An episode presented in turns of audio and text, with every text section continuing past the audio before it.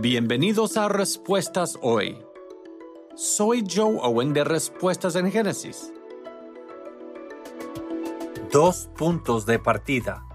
Como hemos estado viendo esta semana, la ciencia es el conocimiento que adquirimos a través de nuestros cinco sentidos acerca del mundo natural.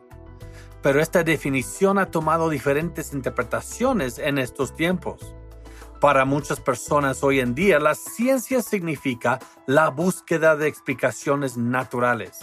Ellos excluyen a Dios y lo sobrenatural por completo. Pero esta no es una idea científica.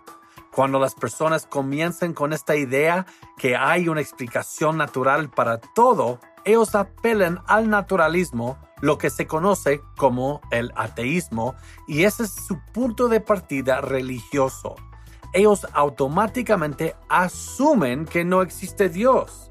La creación y la evolución no es una lucha sobre la evidencia, es una lucha de dos distintos puntos de partida. La palabra de Dios en contra de la palabra del hombre y nosotros sabemos cuál es verdad.